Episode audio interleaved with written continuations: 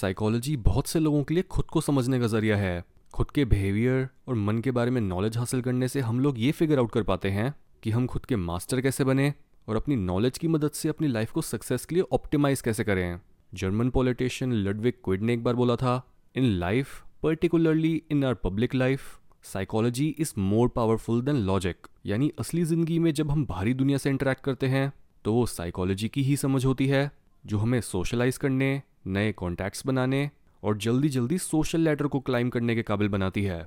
बिना साइकोलॉजी के ना तो आपको ये पता होगा कि दूसरे लोग कैसे हैं और आपसे क्या चाहते हैं और मोर इम्पोर्टेंटली आपको इस बात का भी कोई क्लियर आइडिया नहीं होगा कि आप कौन हो और आप क्या चाहते हो। इसलिए इस स्पेशल एपिसोड में हम उन सबसे गहरे फैक्ट्स को डिस्कस करेंगे, जिन्हें समझने से आप अपनी सेल्फ अवेयरनेस को बढ़ा सकते हो। Number one understanding happens with concentration and knowing happens with letting go इस पहले फैक्ट में हम ख्यालों की बात कर रहे हैं कि अगर आपको किसी भी एक चीज़ को समझना या फिर याद करना है तो उसके लिए आपको एक लेज़र फोकस चाहिए होता है। ये फोकस इतना इंटेंस होना चाहिए कि कुछ देर के लिए आपकी नज़रों में उस एक चीज़ के अलावा दुनिया में कुछ एग्जिस्ट ही ना करता हो। हाउएवर ये कंसंट्रेशन का तरीका सिर्फ़ नॉलेज हासिल करने के लिए काम आता है, लेकिन परम सच तक नॉलेज और अंडरस्टैंडिंग से नहीं, बल्कि नोइंग से पहुँचा जाता है, जहाँ नॉलेज के केस में आप खुद के मन को इन्फॉर्मेशन से भर रहे होते हो। वहीं नोइंग के लिए आप अपने मन को खाली करके सिर्फ़ अपनी इंटेलिजेंस को नहीं, बल्कि उस इंटेलिजेंस को एक्सेस करने की कोशिश कर रहे होते हो, जिसने इस पूरे ब्रह्मांड को बनाया है। इसलिए नॉलेज के लिए बुक्स को रीड करो और दुनिया को फोकस के साथ ऑब्ज़र्व करो। लेकिन इस दुनिया और खुद से भी बड़े सच को जानने के लिए किसी भी तरह की नॉलेज को क्लेम मत करो और खुद में इस फीलिंग को बढ़ाओ कि आपको कुछ नहीं पता। Number two inflexibility kills your potential Lao Tzu Tao Te Ching में बोलते हैं कि इंसान मुलायम और कोमल पैदा होता है। लेकिन जब वो मरता है, तब उसका शरीर अकड़ जाता है और ठोस बन जाता है। एक पौधा भी मुलायम और लचीला पैदा होता है, लेकिन मरने पर सूखा और भुरभुरा बन जाता है।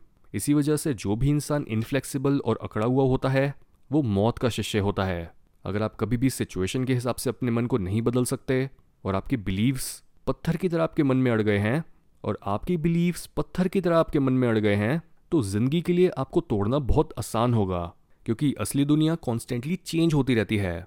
यहाँ पर सफलता अकड़ने से नहीं, बल्कि बदलने से मिलती है। Number three there is no I self awareness का सबसे बड़ा पैराडॉक्स ये है that there is no self self बस एक इल्यूजन और एक सर्वाइवल टूल है। बिना ये माने कि आप मुझसे और बाकी सब लोगों या फिर चीज़ों से अलग हो, आप खुद को सुरक्षित रख ही नहीं सकते। इसी वजह से आपका मन आपके बचपन में ही एक झूठ को जन्म देता है, जो आपको ये फील कराता है कि आप सबसे अलग हो और आपकी एग्जिस्टेंस इस पूरे ब्रह्मांड से सेपरेट है। लेकिन इवन लॉजिकल टर्म्स में भी ये कोई सेंस नहीं बनाता, क्योंकि ब्रह्मांड से ही बने होने की वजह से और उसमें मौजूद होने की वजह से आप उससे अलग हो ही नहीं सकते। यही रीज़न है कि क्यों अगर आप अपनी सर्वाइवल नीड्स के ऊपर बढ़कर खुद के सच को ढूंढना शुरू करो, तब आपको समझ आता है कि आप तो हो ही नहीं, आपकी पूरी आइडेंटिटी ही मेड अप है। किसी ने रैंडमली आपको एक नाम दे दिया, आप बाई चांस किसी सब्जेक्ट की पढ़ाई या फिर जॉब कर रहे हो, और ये चॉइस टोटली आपकी नहीं थी। आपके चेहरे पर मौजूद एक एक फीचर भी सिर्फ़ आपके पेरेंट्स के जीन्स की बदौलत है, और आपका हर नया ख्याल उससे पहले आए ख्याल से इन्फ्लुएंस होता है। आप जिसे अभी आए समझ रहे हो, वो बस मेमोरी से ज़्यादा कुछ नहीं है। आपका शरीर और फेस एवोल्यूशनरी और जेनेटिक मेमोरी है, और आपके ख्याल मेंटल इम्प्रिंट्स यही रीज़न है कि क्यों ज़िंदगी में कभी ना कभी ये पूछना आपकी ग्रोथ के लिए बहुत ज़रूरी होता है कि आखिर आप हो कौन। ये हुए माए के ख्याल पर मेडिटेट करने का मेथड सबसे पहले रमन महर्षि ने पॉपुलराइज करा था, जो ये मानते थे कि ये क्वेश्चन कि मैं कौन हूँ, ये सबसे आसान स्टेप होता है सेल्फ अवेयरनेस गेन करने का और अपने पुराने बिलीव्स को नष्ट करने का।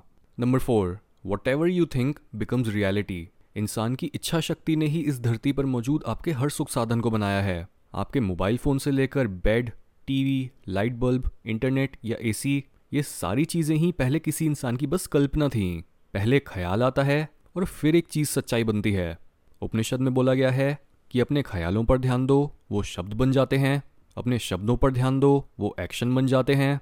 अपने एक्शंस पर ध्यान दो, वो हैबिट्स बन जाते हैं। अपनी हैबिट्स पर ध्यान दो, वो तुम्हारा करेक्टर बन जाती हैं। और अपने करेक्टर पर ध्यान दो, क्योंकि वो तुम्हारी डेस्टिनी बन जाती है। आप वो हो जो आप सोचते हो। आपकी डेस्टिनी की शुरुआत आपके मन से ही हो जाती है। और खुद को एम्पावर करने के लिए आपको ये पता होना बहुत ज़रूरी है कि आपकी कहानी को लिखने का कंट्रोल सिर्फ़ और सिर्फ़ आपके पास ही है।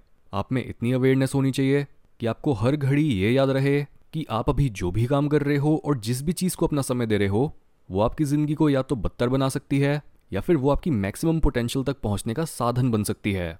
Number five you turn to religion and ideology when you don't trust yourself self awareness और खुद पर ट्रस्ट की कमी ही आपको अलग अलग फिलोसफीज आइडियोलॉजीज या फिर रिलीजन को अपनी अथॉरिटी बनाने पर मजबूर करती हैं। ऐसा इसलिए क्योंकि एक इग्नोरेंट इंसान खुद के सच से ही डरता है और तभी वो कंफर्ट ढूँढने के लिए एक बने बनाए बिलीफ सिस्टम को अपनाता है। इसलिए आपकी ग्रोथ के लिए यह ज़रूरी है कि आप अपने हर बिलीफ या फिर फिलोसफी को क्वेश्चन करो और ये समझो कि टोटल फ्रीडम सिर्फ़ उन्हीं लोगों को मिलती है जो खुद की टोटल रिस्पॉन्सिबिलिटी लेते हैं।